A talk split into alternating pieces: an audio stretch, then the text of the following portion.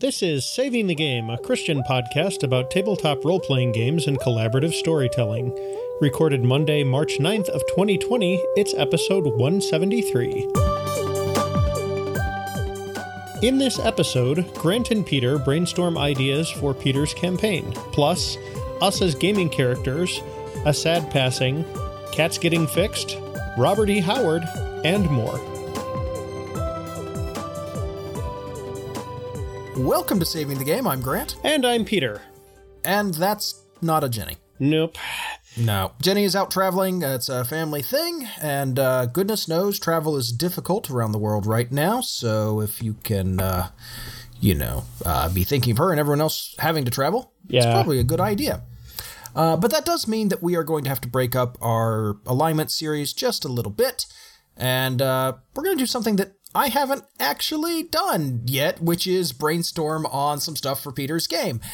If we get around to that, because we had a bunch of like meta questions arise as we were trying to plan the topic, Yeah. uh, spawned a whole different episode topic we're going to have to do at some point. So we'll see what happens. Who yeah, this is going to be a very loose, casual episode. Oh yeah, it's gonna be weird.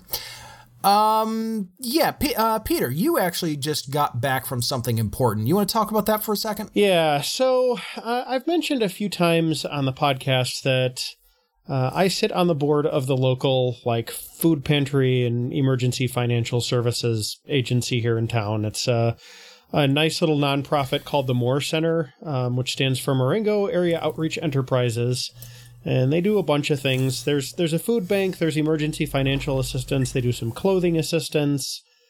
Yeah, we have linked to them before. We Yeah. fundraised for them. They are awesome. Yeah, they are a wonderful, efficient little charity, 100% volunteer staff, just a really nice group of people working. A lot of retired teachers on the board, actually, which is kind of interesting.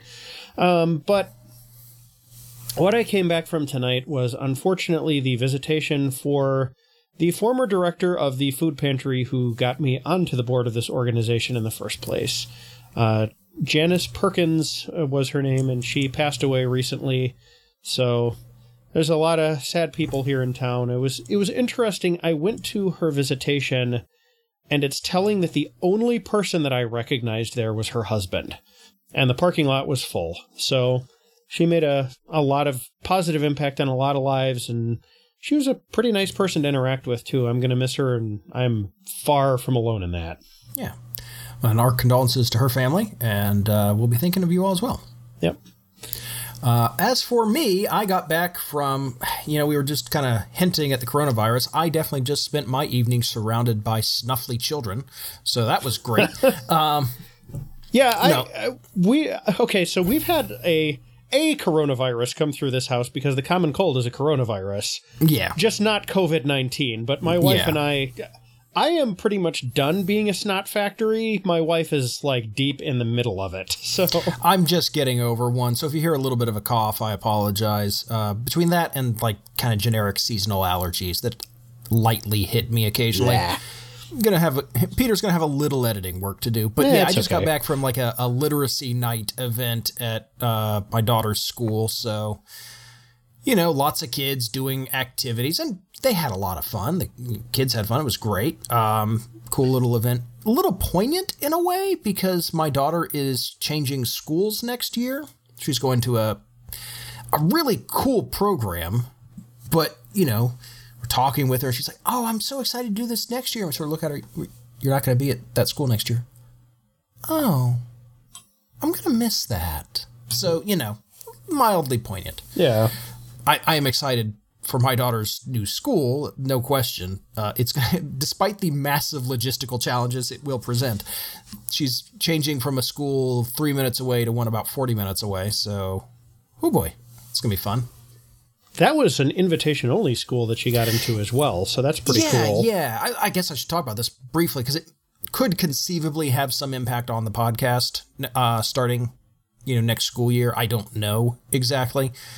She got invited to the Charles Townes Center, Greenville County uh, in South Carolina. It is not broken up. It has a county-wide school district, which means that it has a lot of kids and it's a very big district, which is great. My mother taught at the Fine Arts Center for 35 years.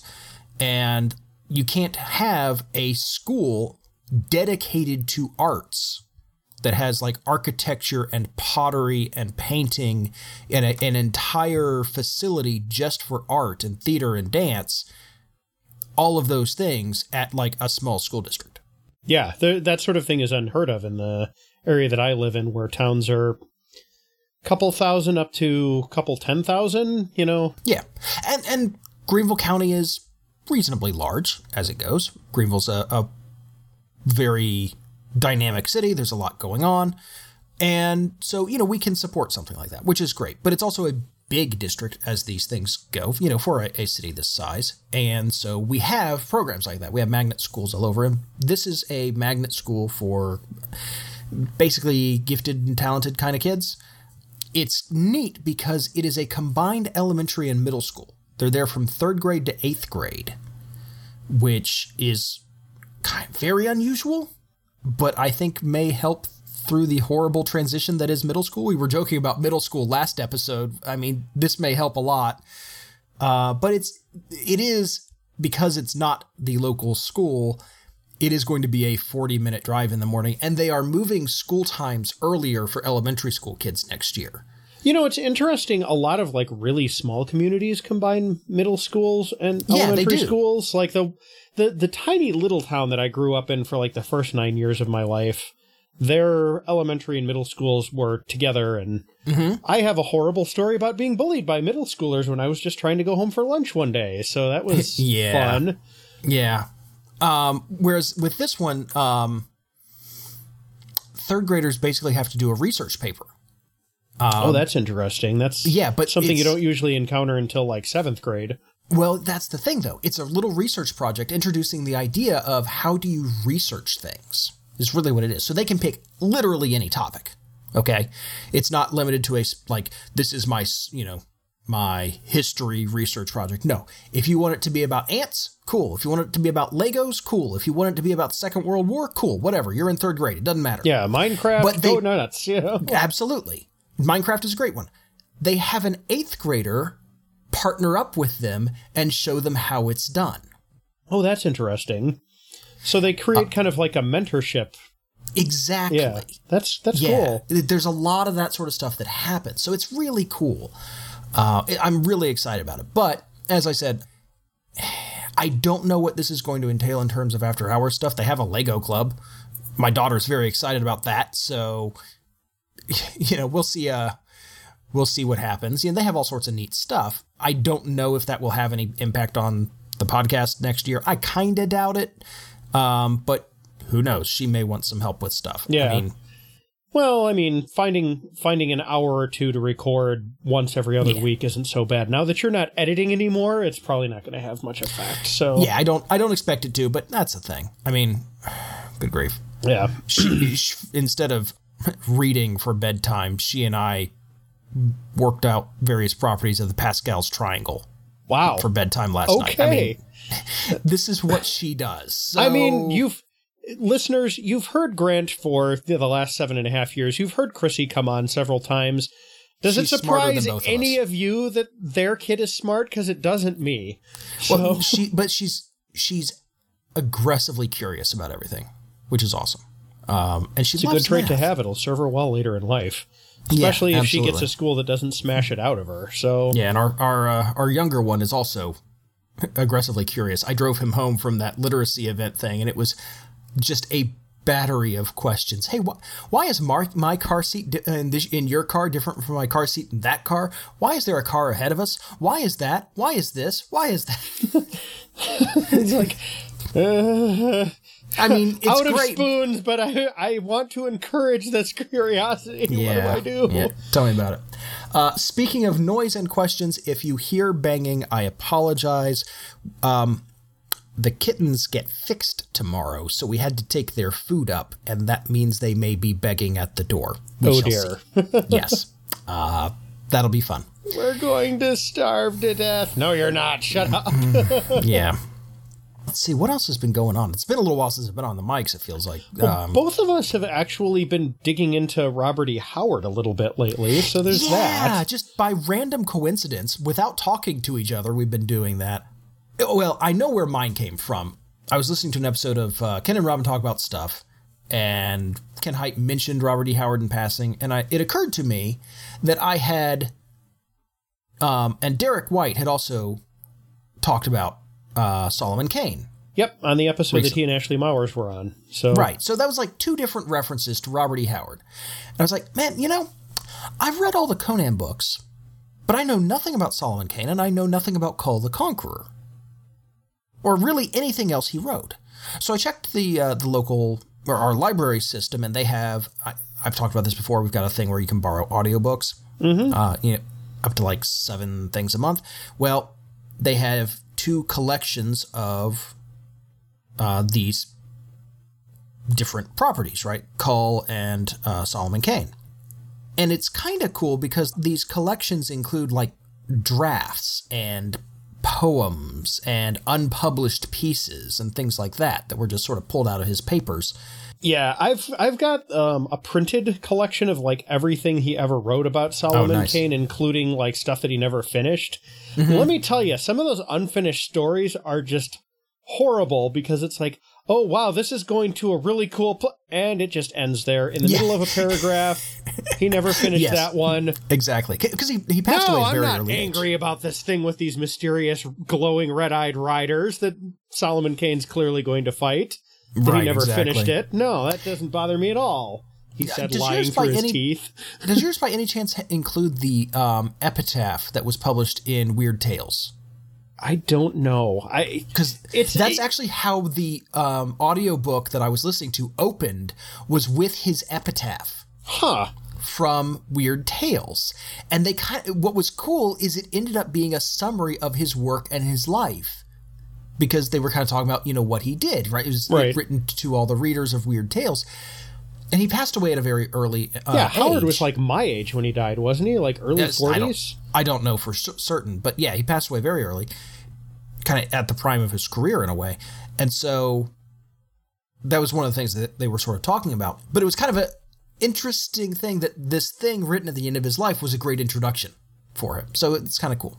Anyway, I've been- on a kick with Robert E. Howard, and you, for whatever reason, have been reading Conan. Have you read Conan before? No, never. Uh, by the way, real quick, he was thirty when he died, so he was Oh, even wow. younger than me. So There we go. um, yeah, younger than me. I'd never, uh, I'd never read any Conan at all, and I just I ran across a bunch of disconnected stuff in rapid succession that referred back to it, and I was like, you know, this is probably something that I should at least try a little bit of.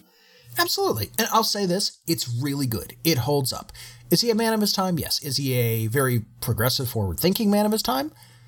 Who's writing about a very regressive, imagined period? Yes, and it's very interesting. You get Yeah. a contrast there. The other thing too is, like you said, like he was writing a century ago, effectively, and his writing style holds up. It Like, does. It I would does. stick him next to some solid contemporary authors like eh, Sanderson or um, somebody like that. It's just his writing has a nice flow to it. His his word choice is pretty good. Um, it's got a certain timelessness. yeah, yeah. It's and it's it's kind of interesting because like this stuff has endured and back then it was like the cheap mass market fiction of its day, you know? It was, although he was beginning to move into more serious literature. He was writing westerns and, and trying to write some things about kind of the area in Texas he grew up in and things like that. Right, right as he passed away. Yeah. Um, but yeah, it, like it's definitely stuck around for a long time. Yeah. Uh, speaking of other old school things, by the way, my wife and I had a bit of a, a child free weekend, which was amazing. And on a whim, because this is what we used to do when we had free time, I reinstalled Diablo 2 Okay. and we both played played a bunch of Diablo 2 for a while. All right. So which classes were you guys playing? Okay, what do you think Chrissy played? A barbarian? Nope. Paladin? Yes. it's her first time playing a paladin. Okay. It only She took me to- two guesses. She play Chrissy plays hit things classes though. She does. She's actually really struggling because like managing auras is like "Ah, this is a lot of work. Can't I just hit things really hard? Well, I mean, you can dump all your points into thorns and then just use that. Yeah. Oh no, thorns is thorns is awful. But um, Well, it, it must have been like I think we were better going, when I uh, was playing it or something. That game has been retweaked and rebalanced so many times. oh yeah, absolutely. No, I think she's um working towards a uh, zeal fanaticism build Uh, to just hit very fast. gotcha. Uh, and, you? So my first serious Diablo 2 character uh, that I tried to like really optimize and do research on and things like that was uh, an Amazon using a bow with Okay. freezing arrow because there's a bunch of interesting mechanics like every no matter how much damage they do every additional source of cold damage like from any piece of equipment or any charm adds one second to freeze duration Interesting. so if you stack uh, a bunch of small charms, even if it's like they are one to two cold damage, in normal you can freeze for like thirty. You can freeze an enemy for like thirty seconds. Wow, that'll make boss fights a lot less uh, Well, not challenging. boss fights, right? Because those don't freeze. But uh, it like any any of those uh, horrible minion packs, Yeah. Just Right? freeze the whole pack, huh? freeze freeze them all. And then of course uh, in Nightmare that's halved and Hell that's halved again. But you know, a quarter of fifteen seconds is or thirty seconds is still a lot of time. Seven and a half RPG. seconds? Yeah. So a you lot know, that- can happen in seven and a half seconds. yeah. So I'm kind of RPG. playing with that, I'm, I'm I'm building back towards that. and We're having fun, and then I've been playing a bunch of Skyrim too on the on my Xbox 360, which still manages to work. So I don't know, slightly old school lately. It's been kind of amusing. I've been kind of going old school by way of new school with my. I've been playing Pathfinder Kingmaker, and I'm getting close to the end of it. I think so. Okay. Um, I I played it like when it first came out. It was one of the games that I streamed, and I logged some ridiculous number. I want to say like 170 hours or something in there, and I don't think I ever made it past Act three or four out of 6 Mm-hmm. And uh, I am currently in Act five, so Yeah. it's There you go. Uh, it's been like something I should mention about that particular game is when it first came out, it was a buggy mess, and they have done a lot to improve it and clean up some of the stuff that where you could just kind of lose out, seemingly out of nowhere and not even know why. They've done a better job of signposting some of the various things that are going on there, and so it's Oh a yeah. it's yeah, a that better was game actually than the it thing. used to be. That was the thing that kind of really um, pushed me away from it was the idea that like you'd make decisions and not really be warned of their impact. Yeah, and I mean there were there were what I would call perhaps not invisible doom clocks, but heavily obfuscated ones where it's like some horrible thing is ticking down. This is going to put you into a death spiral and you're just going to lose the game in about 20 minutes and you have no idea why. So they've mm-hmm. they've done a better job of getting rid of some of that, although not all of it. I've I've still been having to kind of save scum my way through for like kingdom events and stuff, which is Oh, a little annoying, but I'm still having fun with it. So that's that's been good. That's fair. To the point where I have started really looking forward to the sequel that they're doing. They're going to be doing the uh, the same developers are going to be doing the Wrath of the Righteous adventure pack, which um, centers around the World Wound in Golarion, which is like this permanent. It, it's like Pathfinder meets Doom. It's like this permanent portal to hell. There's this army of paladins like trying to push all the demons back in, and it it takes place around there basically. Gotcha. So I'm looking forward to that. That'll be coming out if they make their time window sometime in the middle of next year. So I kind of wanted to finish this one before that one came out, and then I don't know. I for the longest time I was just playing like Slay the Spire and stuff, and it's mm. I, I- it's kind of nice to get back into something a little meatier again. Yeah, absolutely. Okay. We have been talking a while. We should probably do some of the actual topics we're Yeah, here we to should talk we should about. make some concessions to our format. Let's do a I Patreon so. topic Yeah, let's do a what we Patreon. get. That sounds good. All right, I'm, I got a die. Let's roll this die. All right. That's a die. I keep rolling really high on these dice. I apologize to everybody like who I'm completely missing. This is this is the danger of um of dice. You can always try rolling a d20 and then just counting back through from the back of it if you. I run don't know. off. That feels like cheating. I've got a die that is exactly the same size as the number of questions. All right, well, fair enough. Hey, it's randomness. You get what you get, right? It is. All right, so what do we have for our question here? All right. Uh, Patreon question is from Joseph Lenarden with a Pathfinder slash D and D.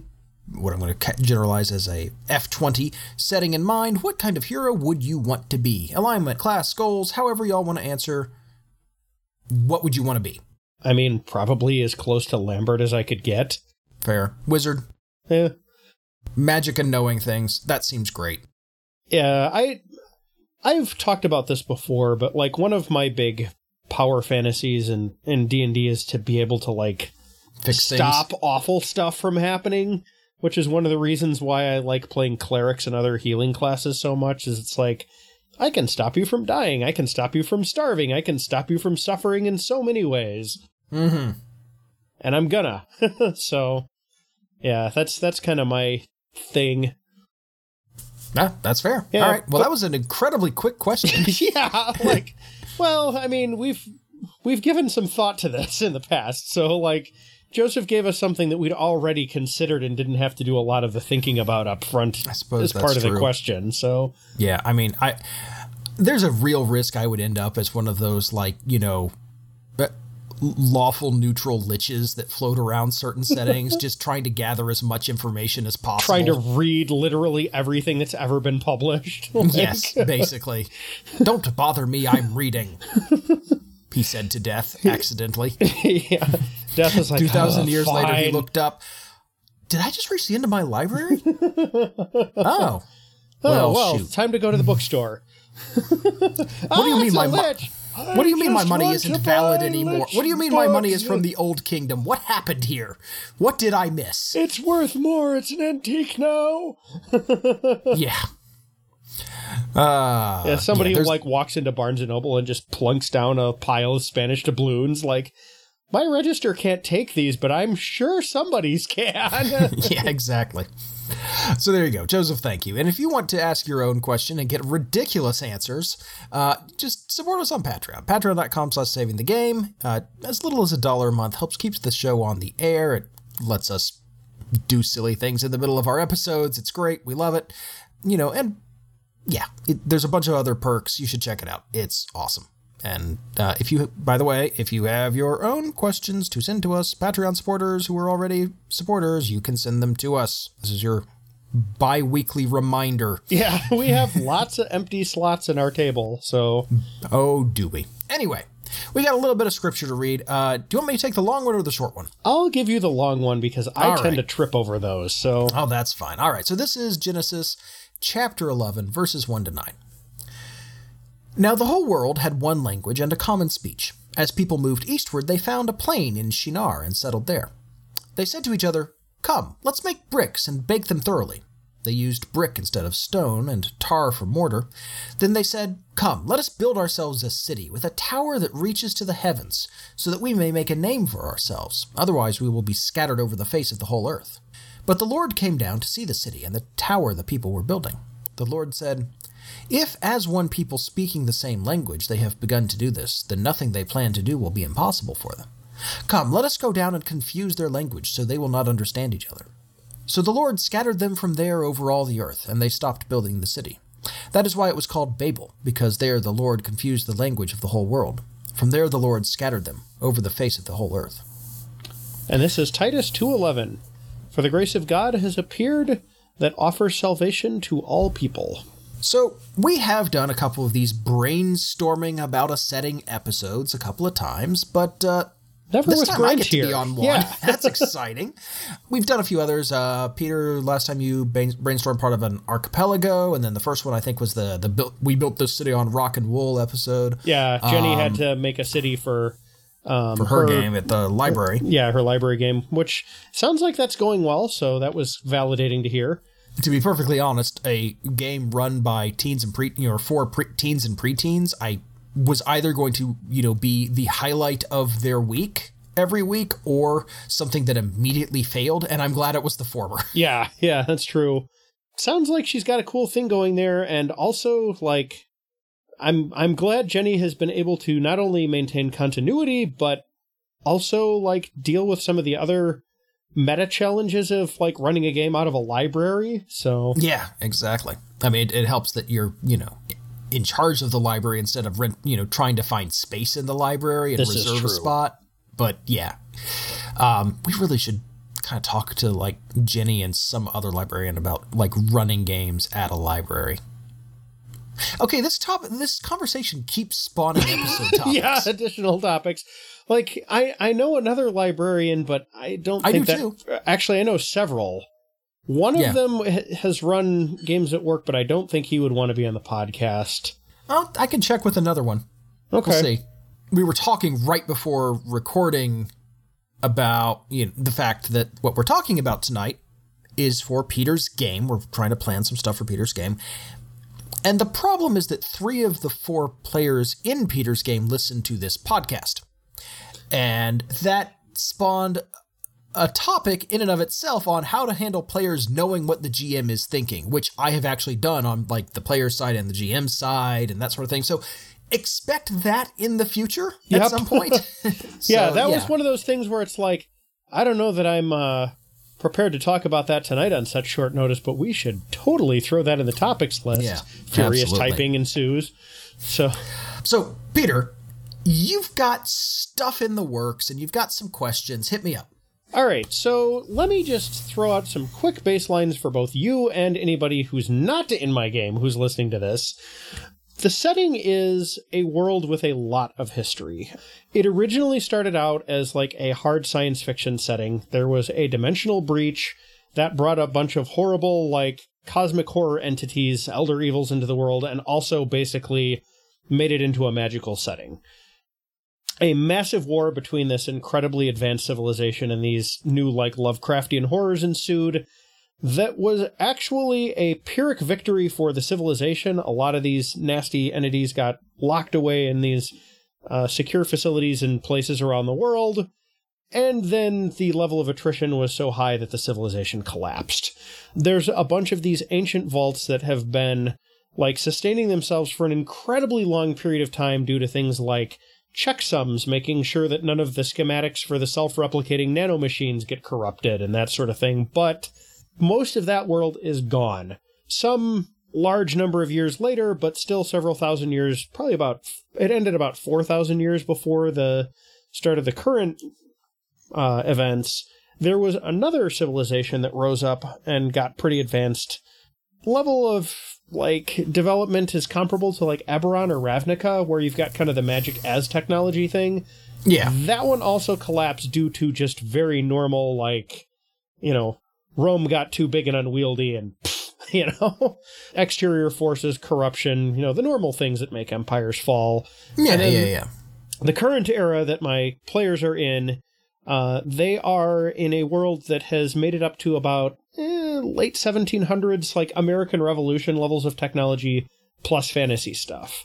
Right. And they, the PC group for this particular game, is going out into this massive archipelago, like the size of the Atlantic Ocean, to try and like bring other areas into their empire. They are doing it in a very nice way because they're playing the good empire. I, I based this kind of on the uh, a super idealized version of how the Achaemenid Persian Empire used to try and negotiate territory into their empire, where it was like, "Hi there, uh, we're a large empire full of all kinds of like massive amounts of trade goods and routes that are very secure and." Would you like to join us and pay a modest amount of taxes and continue to largely self rule yourself? You know? And then if the answer was no, the Persians would be like, no, that wasn't a request, and they would conquer people. But this particular, the, the Stellavorn, which is the empire that the PCs work for, is like, all right, well, standing offer, there's a lot of stuff that you could have access to that you currently don't. the the Federation, really. Yeah, yeah, they're they're very much like that. And then there's two other empires. There's kind of the evil one, which is this uh, dragon and dragonborn empire, the Vanarax, which are just kind of like blasting their way across the world, like conquering with fire and blood. And then there's kind of the the kind of like nasty, morally gray, but there's still some decent people here, Empire of Karkovia, which acts a little more like the actual colonial powers did.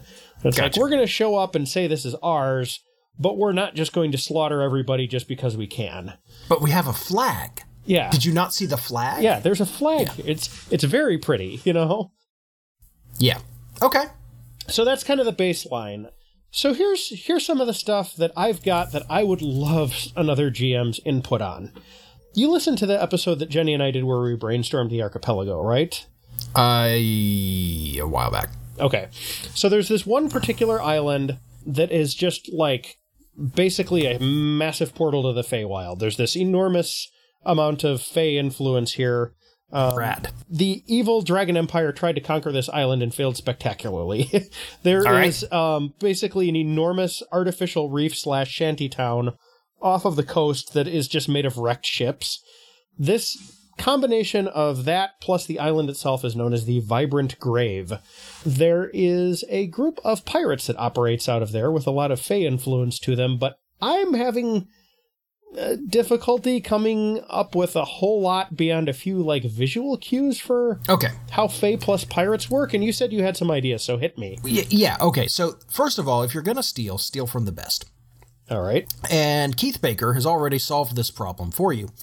Which Oh, is to he? say, Okay. Oh, yeah, absolutely. Uh, specifically, he had in the Eberron novels that he wrote, believe it or not, not even part of the setting uh, material, but in the the the first set of novels set in Eberron, I believe, he had a airship with a that had a uh, a living wood core that still had a dryad in it. Interesting. So obviously, you have ships with dryads in the wood, Okay, I like this. Continue. right? No, no, Yeah. we're done. That's all you need. Oh, okay. Boom, well, done. Walk away, all right. pencils well, down, head on out. Here's here's a couple other ideas I had just for the record, I guess. Um, uh, overgrown ships covered in colorful flowers, uh, harpies and redcaps used as boarding troops. Yeah. So these are Um, good. These are all good aesthetic ideas, and I love all of this. What are you having issues with? Like their motivation, other than hang out and be pirates? Yeah, or maybe like what's going to make their behavior different from normal pirates, if anything. Okay, so do you remember the colony game? I do fondly. Uh, do you remember how weird the water nymph I had in that game was? yeah, she was kind of trippy. The Fae are weird. What do they want? And if you have a Fae queen in the Feywild who's got a bunch of pirates working for her, what exactly do they value? And Because it's it's probably, probably not gold. not Yeah. treasure. Yeah. Are they stealing pretty things regardless of value? Are they taking pretty people regardless of value? Are they creating changelings and swapping them out? Is that how they're taking over ships? Are they farming, you know, are there like weird underwater Sargasso farms? Because if we're talking about pirates, that doesn't necessarily mean everything is on top of the water. Right. Right? This is Especially good in a ex- this is fantasy actually setting. a really good excuse to use some of those weird aquatic creatures that you never actually get to use, like you know your sea elves and uh, you know, the- Tritons the, and- tritons and all that weird water stuff. Hmm. Um, Okay. there's a wonderful podcast that I have sadly not mentioned on this show much at all called Monster Man. And um, I cannot remember the name of the guy who does it, but what he's doing is he's going through the old monster manual, starting from like D and D, the original D and D monster manual, uh, and just going through entry by entry and talking about him. He's not giving statistics or anything. He's just kind of talking about like what this creature is. And it turns out like, oh hey, there's a bunch of like repeated Fae in this particular book because like every culture's got its own little take on the mischievous Fae. Right. Okay, cool. Well, we've got like 15 of them in this book, and they're all, they all have to be very slightly different, right? But it turns out there's a bunch of random water stuff that was probably in various different modules. So, for example, uh, you remember like diving bell spiders, which are real things? No. Oh, yeah, they're spiders that build uh, webs and use those webs to trap air and push that air down under the water so they have air, a little diving bell of air to go back to. And they hunt underwater. That's cool. or and um, actually, Robert E. Howard in the Kull books has uh, water spiders that skim across the water like bugs. This is a great chance to have weird fights with water insects, Okay.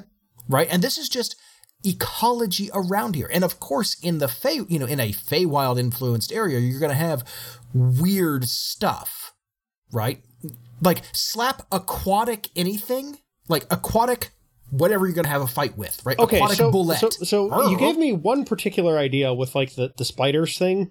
It would be very interesting to be on a ship expecting a naval battle and effectively have to deal with a cavalry charge across the surface. Yeah.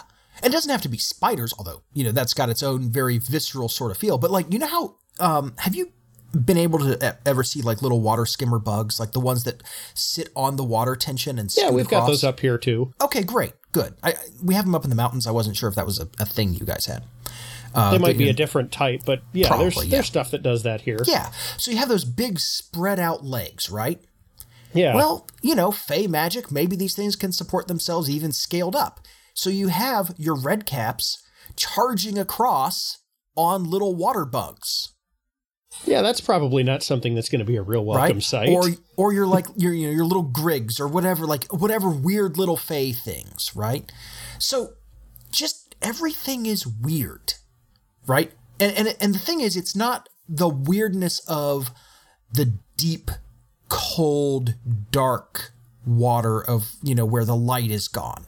Right. It's the weirdness of the uh, the sunlit bits, d- the shallows where there's light and life and color, and all of that turned up to eleven because it's you know the Fae. It's it's nature at its most extravagant. yeah, you it's know, not it's giant not anglerfish octopi. and Cthulhu. It's Australia, basically. Yeah, it's you know, the, I mean, you have massive reefs and crazy eels and very cool octopi and you know, fish that are just a riot of color and plants, right? Seaweed and kelp and just you know, um, you know, uh, massive mangrove uh, shorelines that you have houses built into right? And, and they're sort of in and out of the water. So you have all of these sorts of things. And some of this is aesthetic, but it's aesthetic that then drives what life is like here and what they're after. Because, you know, steal a little bit from like the Disney Little Mermaid. Huh, what is this? It's some weird thing from the land. Yeah, And we kind of know about it, but we have a real sh- look. We have a real shortage of metal forks out here. yeah. All right. Yeah, so stuff, you know, what are they missing? What are their weird Fey masters wanting? That's then what drives them because that influences them. And I say weird Fey masters, you know, if you've got a Fey captain of a ship, he's gonna be valuing things differently and approaching things differently. And goodness knows they can do things like summon up fog or, you know, um, have the ship come out from under the water and all that sort of weird nonsense. This will also make the the pirates more scary because they're less predictable. Like Yes. they're they're it's like they'll go sail right past the treasure fleet and sack some little sloop that's got, you know, a figurehead that they like on the front of it or something. Yeah. But this is also, you know, but you know, when they when it comes down to it, this is why, you know, this domineering, controlling Dragonborn Empire is unable to handle this. It's we expected a straightforward battle where numbers mattered, and instead you like we expected to fight a duel with swords and you showed up with an octopus and I don't know how to handle that. yeah. yeah, he threw the octopus at my head and then it like wrapped me up and started stinging me or something. Yeah. it's- Yeah, that's a, it's an ancient meme there, but yeah, like that that idea of it's not that you're fighting asymmetrically, it's that you're seeing symmetries we can't. Right. You know, Okay. like so that that weird different angle I think is fun. No, Because I, I like this because the, this is, I think, the thing that I was missing is I was like, oh well, it's kind of naturey and stuff, but it's like, eh. I wasn't really thinking about like the bizarre priorities and stuff, and that's that's I think what I was missing here. Yeah, and you know, Chrissy, this is actually the, the the highest compliment I think I ever received when I was running this uh, this game, and it was a complete accident that I did this. Okay, uh, I'm going to run back to the the colony game real fast. So we had a character, an NPC who um, disappeared into the Feywild through this water nymph's pool. Okay, This is Elric Croucher, right? yeah, this was Croucher. Okay. Uh, Not to be confused with Croucher, Jenny's character in your game. right, yeah. They are very different people. I don't think his name was Elric. I don't remember his first name. It was Croucher. It didn't matter. Yeah. Right. Um, so you know this dude who was hauling water uh, from this one spring that they had available, full of fresh water, out to the colony, and the you know he one day he just disappeared, and you guys finally were like. Well, let's ask the water nymph. And the nymph was like, "Oh yeah, no, he he went through the portal. He was super. You know, my my mistress called him. Uh, is he fine? Oh, he'll be fine. When will he be back? Eh, could be a couple of months. Could be as long as it takes a drop of water to fall from the roof of my cavern to the floor. And I that was just this weird random one-off thing. Okay? Right. That I was just like uh, she probably doesn't know what like seconds are, so let me just try and describe something she might see trapped in this cavern. right. Um, and like moons. Okay, everybody knows moons. It's fine. We- But then that somehow captured everyone. And Chrissy was like, that's the best description I've ever heard because it's so weirdly alien. Like m- m- months or whatever to her, but she's a water spirit. So the the fall of a drop of water, that's important. That's what takes time. She pays attention to that. And that idea of what do you prioritize and what do you pay attention to? Because it's not just things that they know that you don't. Weird blind spots right. are wonderful for the Fae. Oh yeah, you know I I know all these weird bits of arcane magic. I have no idea what that book is. I have no idea what like this piece of technology is. I'm sorry. yeah. Did What's you a say there's- clock? It's like, wait, you have different music than we've ever heard? Bring it, please. Yes. Oh, Yeah. I will get. I will give you a lot for that. You know. Wait, you've got a new dr- new type of drum. You know, or no, I, I don't know anything about the movement of the stars. Like they, they're just always there. Wait, you. This is a science. There's things to know. I know nothing about this. The- The very first Sherlock Holmes story uh, Holmes is is revealed to not know whether the Earth moves about the sun or the sun moves about the Earth, and uh, Watson sort of is like startled by this. He goes, "It's not important." I'm paraphrasing. It's not important to my solving cases, so it's extra information I don't need to know, and I'm going to do my best to forget the fact that you've explained this to me because I don't care. Wow. Okay then. it's that idea of like this is just it's something that it seems like everybody would know. And these weird creatures who approach things at radically different uh, you know angles they don't they have these weird blind spots. Hmm. because that then gives you leverage and and it makes it feel a little more even in a way. Like they don't have all the advantages. The player characters have angles they can work back That makes sense. Now I'm now I'm just trying to like conceive of what it would look like if one of these like Fey pirate crews stumbled on the facility of one of the surviving AIs. well okay that yeah would be an interaction, especially if the PCs were caught in the middle. well yeah maybe but like actually i love the idea of them being caught in the middle of like this other dragonborn empire Yeah. right because okay, they yeah, so let's get a little more about this down because they're they're definitely a bit more straightforward, but so far all I really have for them is evil, conquering, dragons, and serpents. yeah okay so they're dragons Right. they rule like dragons might wealth you know uh the rule of the strong like you, you know lots you know we say lots of fire but there's lots of different types of dragons in d&d and you can absolutely play that up right you have like your five different military wings that specialize in different types of dragon right you know uh, especially if you go the chromatic dragons Yeah. I okay, so interesting thing there. There's there's already a group that they've been bumping into. They use Dragonborn as their ground troops because, you know, humanoids and um they've they've bumped into a group of three or four of this group called the Worm Talons that are kind of uh-huh. like the evil version of what the player characters are. It's like Okay. Yeah. we'll take these these exceptional individuals. A couple of them were undead, but one of them wasn't, and we're gonna send them out, and they're gonna stir up trouble for our enemies, basically. Sure. Yeah.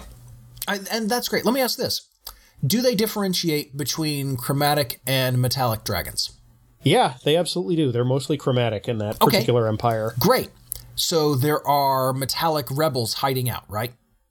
Yeah, and there's also metallic like dragons just kind of wandering around the rest of the world too. So Okay. So you've got this empire of chromatic dragons and chromatic dragonborn. At some point, you've got to sh- have a metallic dragon or dragonborn show up, and the player characters react, going, "It's a dragon! It's a dragonborn!" And you guys, and then, you, ah, but it, eh, hold on, ah, eh, that would be cool if they didn't already have a dragonborn as part of their crew.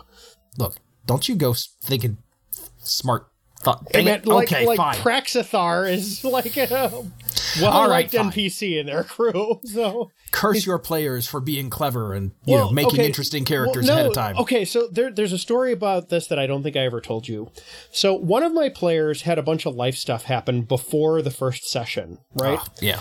Um, so he's like, you know, I'm afraid I'm going to have to miss this, and I was like, no, you're not going to miss this. What I, what's going to happen is I'm going to throw you together a fighter, and you'll have him to pilot for any combat scenes that happen, and then you can just play your actual PC whose personality and stuff you figured out in the interactive scenes, and I'll sprinkle some hand wavium on why this is going to happen, something with like a geas in your PC's criminal background. It'll be fine Right. so I put together Praxithar, and Praxithar is like a living statue person from who was originally a dragonborn. There's a whole setting thing here that I stole out of um, Compendium of Forgotten Secrets Awakening, which is like this warlock guide for 5e. It's very cool, but it's not super germane to this thing. So stuck him out there and like he piloted him for a while, and then I started using Praxithar to fill in to balance encounters if somebody had to miss a session. Uh huh. At this point, the entire party is attached to Praxithar, so he's not going anywhere. No, that's that's totally fair. Um, okay, so you ha- you have this. I'm viewing this very militaristically Yeah, because yeah. if you have a might makes right, you've got kind of a military dictatorship, and I think it's maybe okay to have like this very fiery military dictatorship, like a. Have you read through the the fifth edition Hobgoblin information? I don't think I have. I skimmed You a little bit of it, but because they've got that whole military organization kind of thing, super structured society. That and then make it more evil because hobgoblins, uh, as written, are kind of they kind of ride that line between lawful neutral and lawful evil. yeah, yeah. They kind of do. They're you can kind of push it either way depending on the setting, right? 2x lawful, 1x evil. Yeah. pretty cl- pretty close. Um, so yeah, you can absolutely have that very strict structure, and you can make that strictness uh, a strength and a weakness. like, for instance, they have really good discipline, like the Roman legionaries did, but they tend to be inflexible in their thinking. or you know they tend to just throw large numbers of troops at things rather than approach with subtlety or you know we always eventually go back to we're just gonna burn you down and hope it works right like some combination of like the romulans and the fire nation Okay. you know um romulans may be a bad example because they tend to be super sneaky in various Yeah. different star trek uh, productions but you know the, like the that Fire idea Nation sure isn't, though. yeah, like the, the Fire Nation idea of just what is this? It's a lot of boats. Burn it. It's just a lot of boats. yeah. I mean, right. That's that's just how it, how it's approached. So that idea of we're very straightforward. Um, I like the idea that maybe there's there's different, like you have like a council of five, right? Council of Tiamat, obviously. yeah. Um, and you know you have your five different chromatic dragon types on the council, and then they are you know like there's a military wing kind of for each one. So you have whatever dra- you know, like a, a mostly black dragon dragonborn sort of approach to things, you know, where it's very they're Nasty maybe and brutal. well, they're and- very maybe stealthy, right? Because they're swampy and they they hide and they Yeah, but know, they're they're they're like held up as like the meanest of the um, the chromatic dragons, whereas like the reds tend to be much more haughty and stuff, so they might be like the heavy infantry and shining armor that you know comes charging at you in mass, and the green dragons would probably be like I don't know more. I've been using a lot of them for some reason. Just No, I mean they're fun and interesting. Who Yeah. doesn't like acid? yeah, exactly, or poison in their particular case. Oh, yeah, Acid yeah, is the poison. black. I, I always get it mixed up. Yeah, Like I, I always mix. Doesn't matter. Yeah. But like that idea of um. I literally would not know if I hadn't been like using them as villains. So Okay, fair point. Fair point. But that idea of maybe um different different approaches, I think you could have fun with because that way it's not super samey. But it yeah, no, I I really like like that I love the idea of like like Black Dragonborn as um like swampy special forces.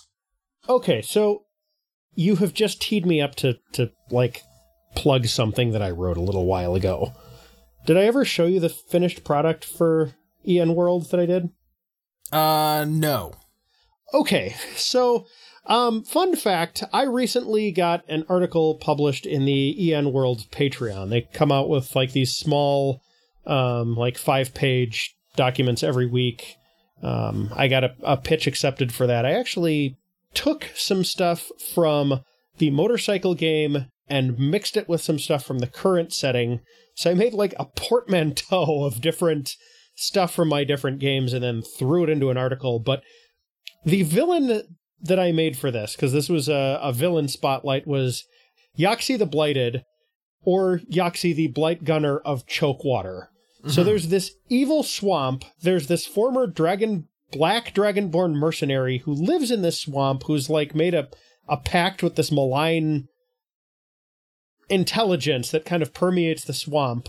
And she uses a combination of stealth, necromancy, marksmanship, and explosives to terrorize people who come through the swamp. So, like, the zombie shambles up, the sniper shoots it, and it explodes into fire and nails. Okay. That's her thing. So, I suppose I could take, like, that whole, like, fight dirty, you know, use scary tactics thing and turn it into a whole, like, division or battalion or, like, wing of the Vanarax military, and that would work. So, Yeah, I, I think that's a cool approach. I like that idea a lot. Because giving, again, I think just as long as it's not predictable. I mean, listen, there's there's a lot of fun in beating up stormtroopers. right. Okay? I mean, please do, all of you. But by the same token, you when they're always just the stormtroopers in white armor and they always do the same thing, it does get a little samey after a while. Yeah. I don't So- think I have had my players fight the same monster twice yet, so I think I'm I'm covered there. And that's a common thing in D&D, but at the same time like sometimes you just find a lot of bandits. Yeah.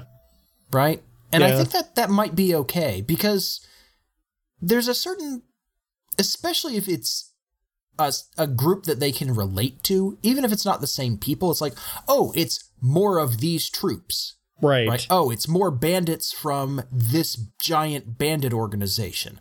We kind of know about them and we have a relationship with them, and they're going to be like, it's them, get them. Yeah, it's right? like, It's oh, the- again, these jerks again from both Right. sides of the conflict. Yeah. the Fire Nation yelling, "It's the Avatar, get him!" Right? Yeah. Like, okay, it's not the same troops.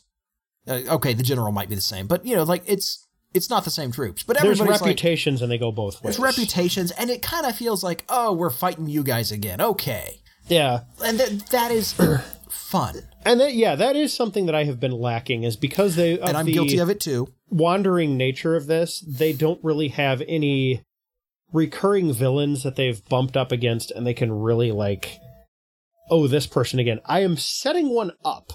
Um, I've I've got a um, a Karkovian admiral that I'm calling the artist that I'm setting up to kind of hopefully be a recurring villain where they're going to start running into like some of his troops and stuff, but Yeah, I could definitely use more of that with like Vanarax and stuff too. So okay, that's it. That's a good thought. I like that one.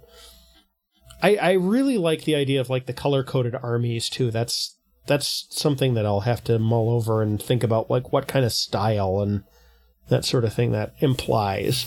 Yeah, I think so. I mean, again, look at the U.S. military. We have the Army, the Navy, the Air Force, the Marines, the Coast Guard, the Yeah, you know, like we have all these. I know Marines is Navy, but you know, Yeah. just like these different. well, they're considered a separate branch of the armed forces, even if they share ships and st- it's a weird thing. I but know it's under the Navy, Yeah. theoretically, things like that. But like that idea of having it kind of broken out yeah, and maybe and also that gives you fun interdepartmental rivalries as it were yeah, right? that's true. Like maybe the the white dragonborn and the red ones don't get along because you know ice and fire. Right. know? yeah enemy colors friendly colors Yeah, no, I like that. That's that's a good idea. so um what else hmm uh, we're closing in on an hour but that's fine it's whatever Yeah.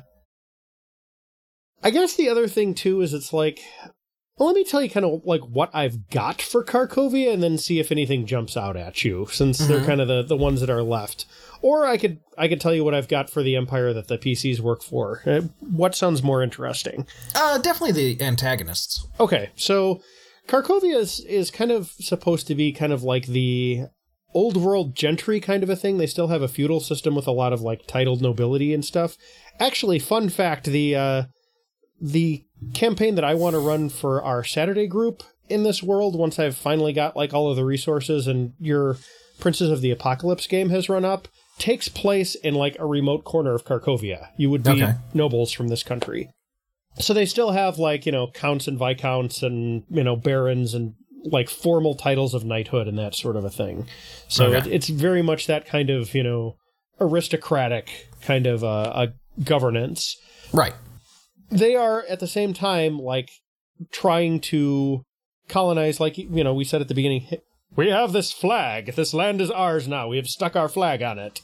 In fact actually one of the the conflicts that i gave them is they had a the pcs they had a group that was doing a bunch of lumber cutting on an island that didn't want them there but were pretty much powerless to get them off of the island. And they were getting closer and closer to this sacred grove where the literal history of the people on the island was spelled out on the bark of these trees. Um, one of the trees would die, they would carefully strip the bark off and hang it up, and it, it formed like this beautiful archive of their culture going back like centuries. Okay. And the Karkovians were getting closer and closer to this. So the the PCs eventually they did a bunch of scouting. They found out that the people in charge of this operation just wanted X amount of wood and didn't really care where they got it from. They found an island with like more and better quality lumber and was like, hey, go up there and stop bugging these people. And they're like, all right, we'll go up there now. So there are individual members of this society that can be reasoned with and are not just going to dig in their heels and order like a cannon volley at anybody who tries to talk to them or something. how unified is it internally Uh, not very. That's kind of one of the things that I'm trying to trying to um, portray is there's rivalries and stuff inside this society. Like, yeah so it sounds like you need to do some reading on the holy roman empire okay, because it is, of course, famously described as neither holy nor Roman nor an empire. thank you, Mike Myers. yeah, and it's it is this incredibly loose conglomeration of lots and lots and lots of these tiny little kingdoms. Okay, You know, like I do not know much about it, so I'm going to badly misquote it, but it was something like between 100 and 500 different tiny kingdoms. whoa, Okay. okay, yeah, And yeah, you've got an emperor over all of that.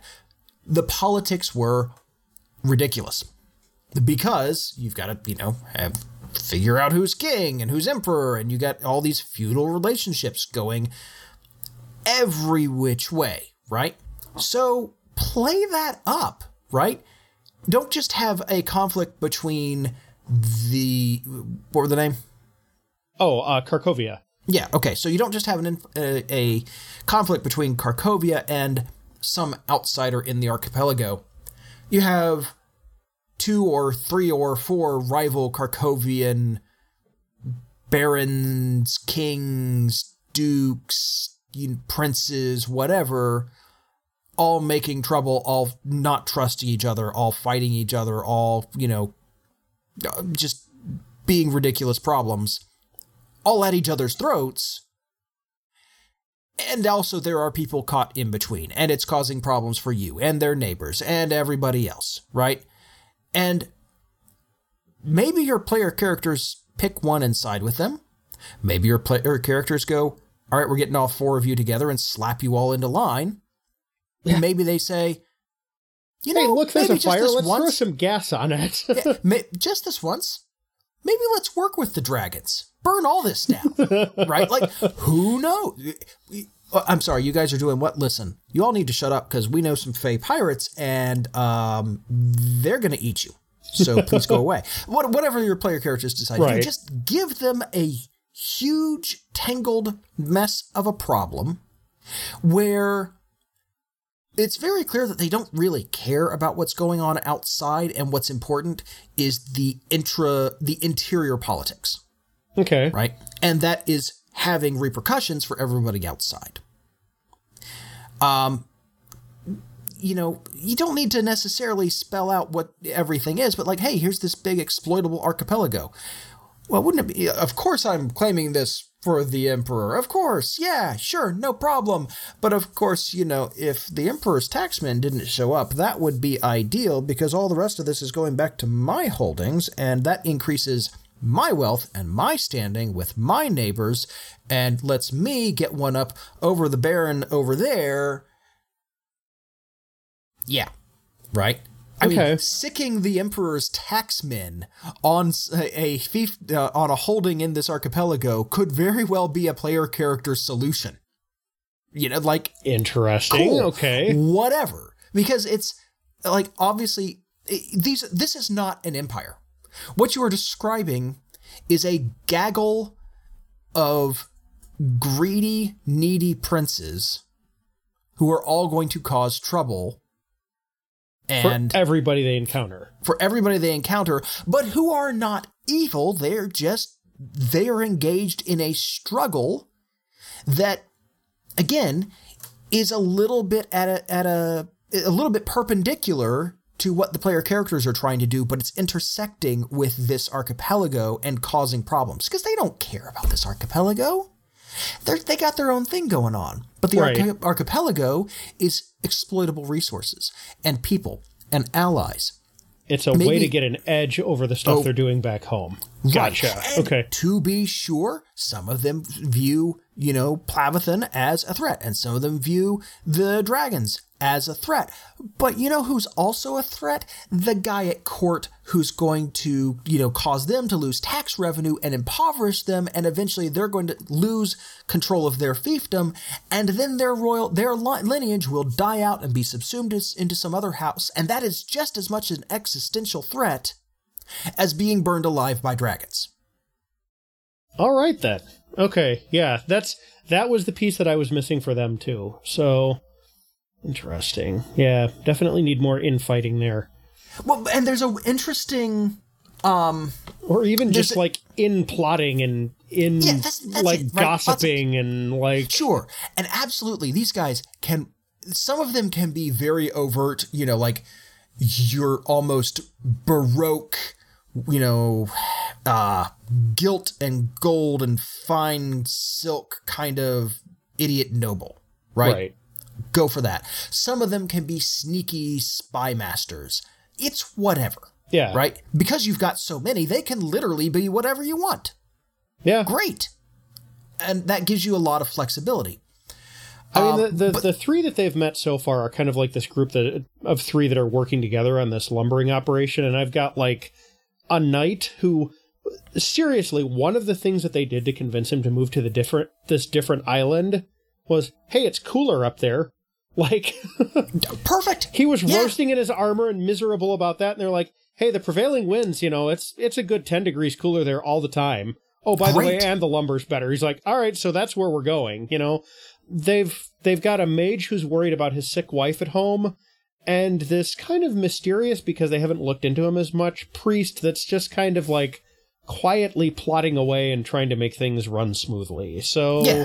there's a Great. little bit of that already, you know, and those are kind of like a little triad of guys that so yeah, I could definitely I could either give them some internal conflict or I could make them a internal faction in that nation and then stick them up against like this artist guy and maybe one or two others that are Right. And the thing Yeah. is, you know, it's it's every man for himself, but also there's very clear loyalties that you have to abide by because of these complex feudal arrangements. right. right? Uh, and and that gives you a lot to play with. You can have what literally whatever strings you want to be there for that session can be there, and they're all justifiable. And Oh, I don't interest- like the Chesterhams, but we have an ancient treaty going back 270 years with them. So. Yeah, exactly. Or well, or no, like I literally hold my lands in fief from this guy, uh, but he's a real prick, and I wouldn't mind if some player characters killed him off, but I'm legally obligated to defend him. Yeah. Like it gets very complicated, and it can be Now, if I were to get some terrible tactical advice and put my people on the wrong side of a hill while he was assassinated, well, yeah, these some- things like- happen, you know? Yeah, you, however you want to play it out. And I don't know if this is just me or if it's just coincidence or what, but it is interesting that, you know, both of these are kind of a little bit t- uh, not. The goals of both of these factions that we've talked about don't necessarily quite align with like what the player characters are trying to do Right.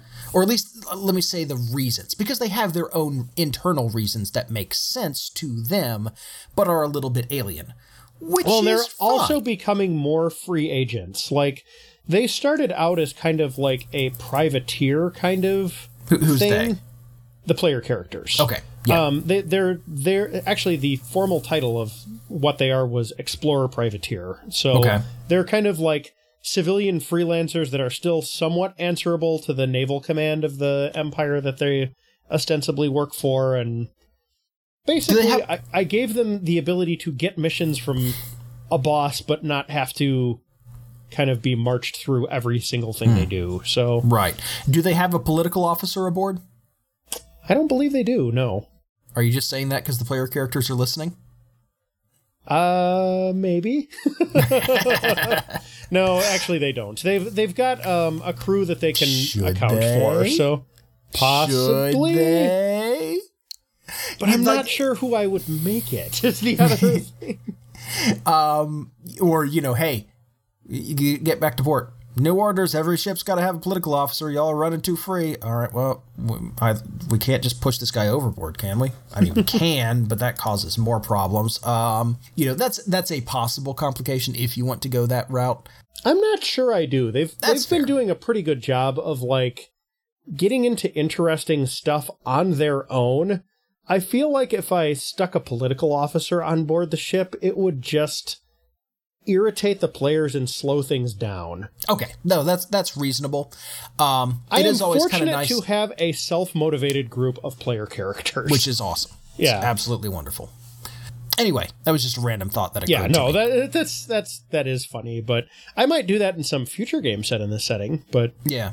Well, or, you know, things, you know, it turns out player characters change the world around them. Things change. Yeah. Maybe when war breaks out, well, now we got to have, you know, eh, privateers are maybe a little less trusted, right? yeah, Except maybe these guys, well, no, we've proven it and we don't necessarily need them. Or you win over the political officer, or you blah, blah, blah, blah, blah. Whatever. Yeah. Right? Hey, uh, we had a player character kick the bucket. Uh, how do we get somebody else? How do we get another character on the boat? Political officer. Okay. Yeah. like, you know, whatever. Right? So. yeah, yeah. It's, an option. It's a possibility. Keep it in your back pocket. Yeah, Um. I, I like what you're doing with the setting. I am a sucker for archipelagos as settings because they are nice little contained units, but very connected. And ships are wonderful because they give you the whole this is our home and we're taking our home with us With wherever us, we go. And it gives us those those scenes on the boat, right? For player Mm-hmm. characters to interact and you get to know a small set of people. It's great. Like I love that whole idea. Same reason I love star systems and ships going from planet to planet or, you know, system to system.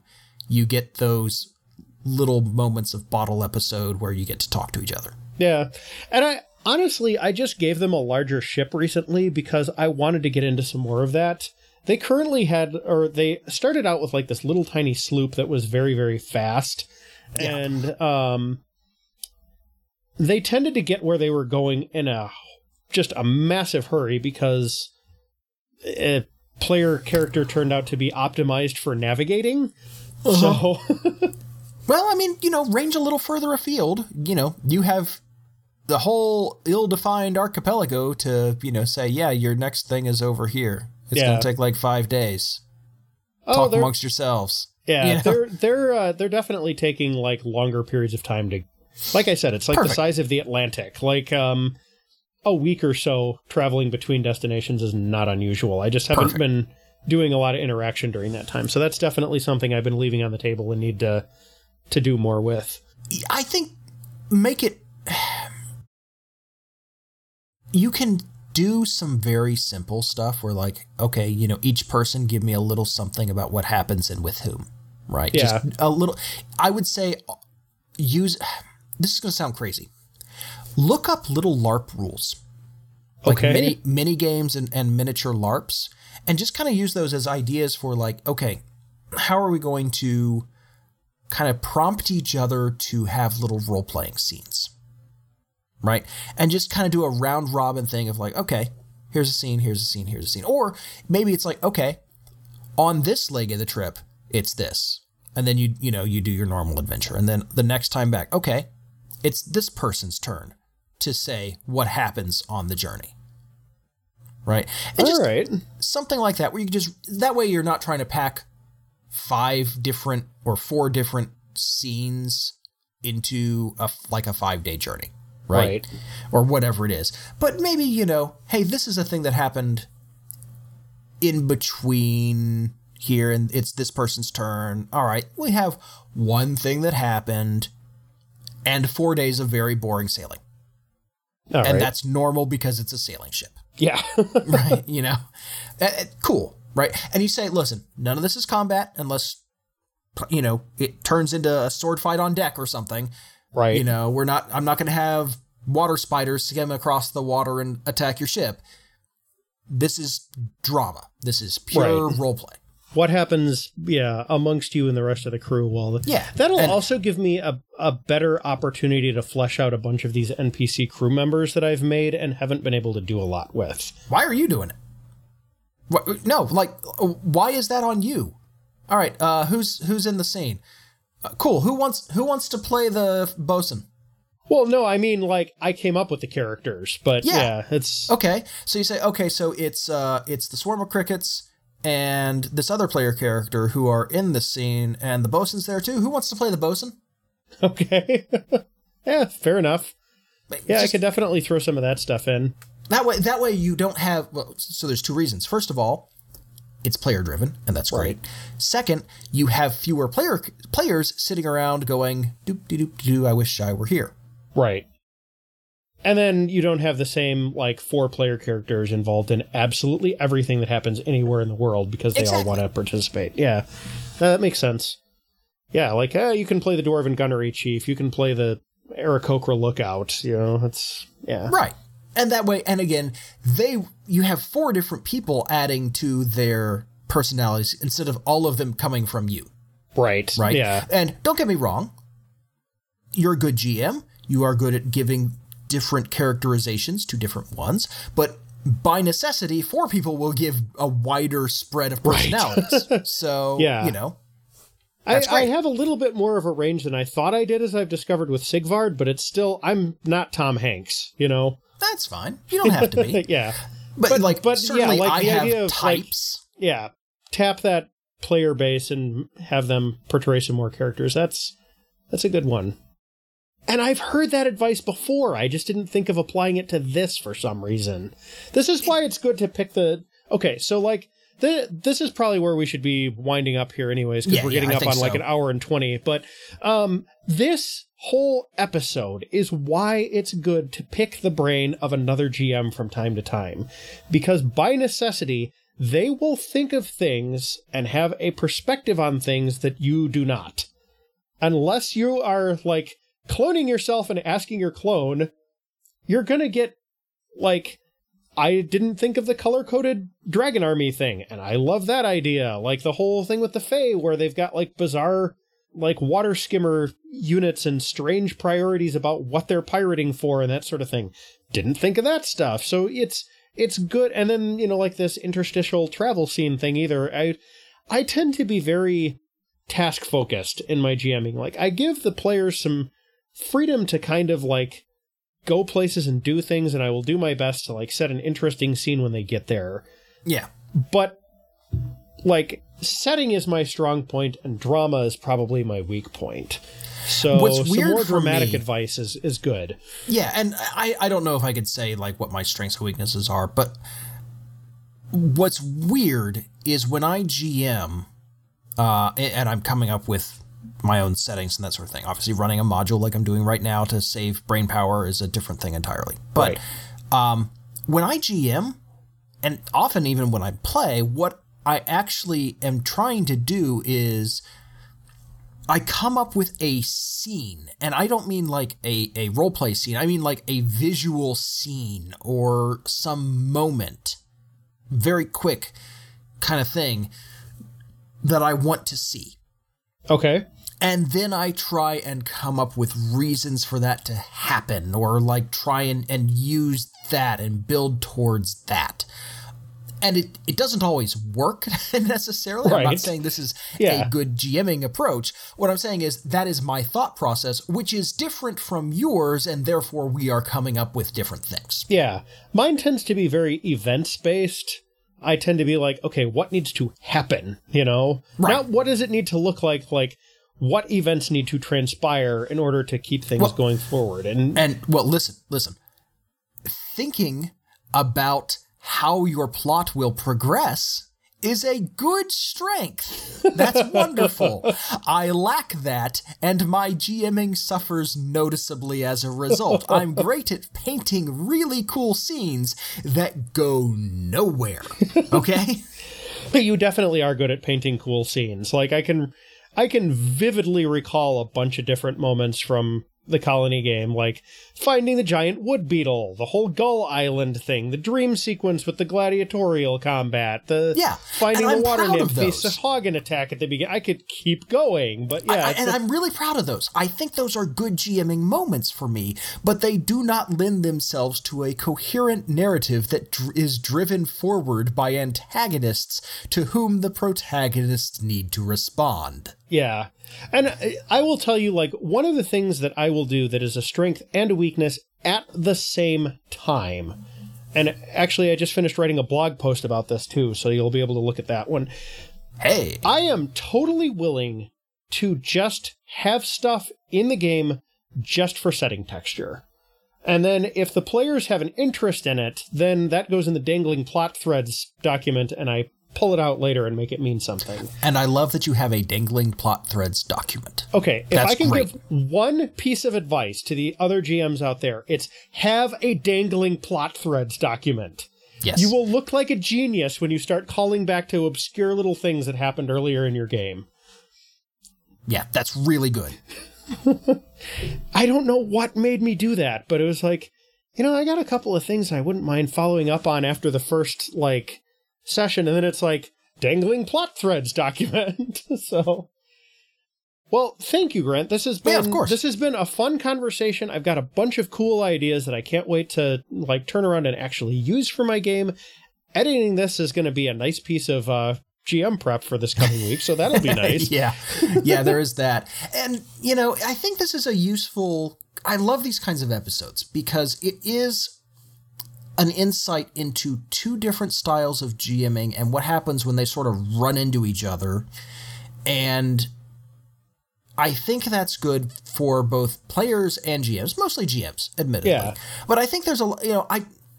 I think there's value for people who just play in thinking, how can I add texture to the world? Yeah, because and- hopefully you're in a game where there, you have some amount of narrative agency and you can be like, oh, well, let me kind of dig into what motivations are going on here. And, you know, if I'm describing something, let me describe something that matches this setting and, and you know, do that yourselves. yeah, yeah. I- Description is not at all the sole domain of the GM. No. Never should be. And this is one other thing that I will say that like I've had some good luck with players on this. Like the Yes. the current group does a certain amount of it, and our Saturday group does a certain amount of it, and it's it's nice to have that out there. It's like give your GM stuff to work with. Let- Yeah, it's great. All right. Well, I think we're probably going to wrap it up there, unless you got any last minute stuff that you want to hit me with, Grant. Or Nothing I can think of off the top of my head. Um, we definitely need to do more episodes like this, where we just like yeah, I mean, bounce ideas off of each other and stuff, though, because this was fun.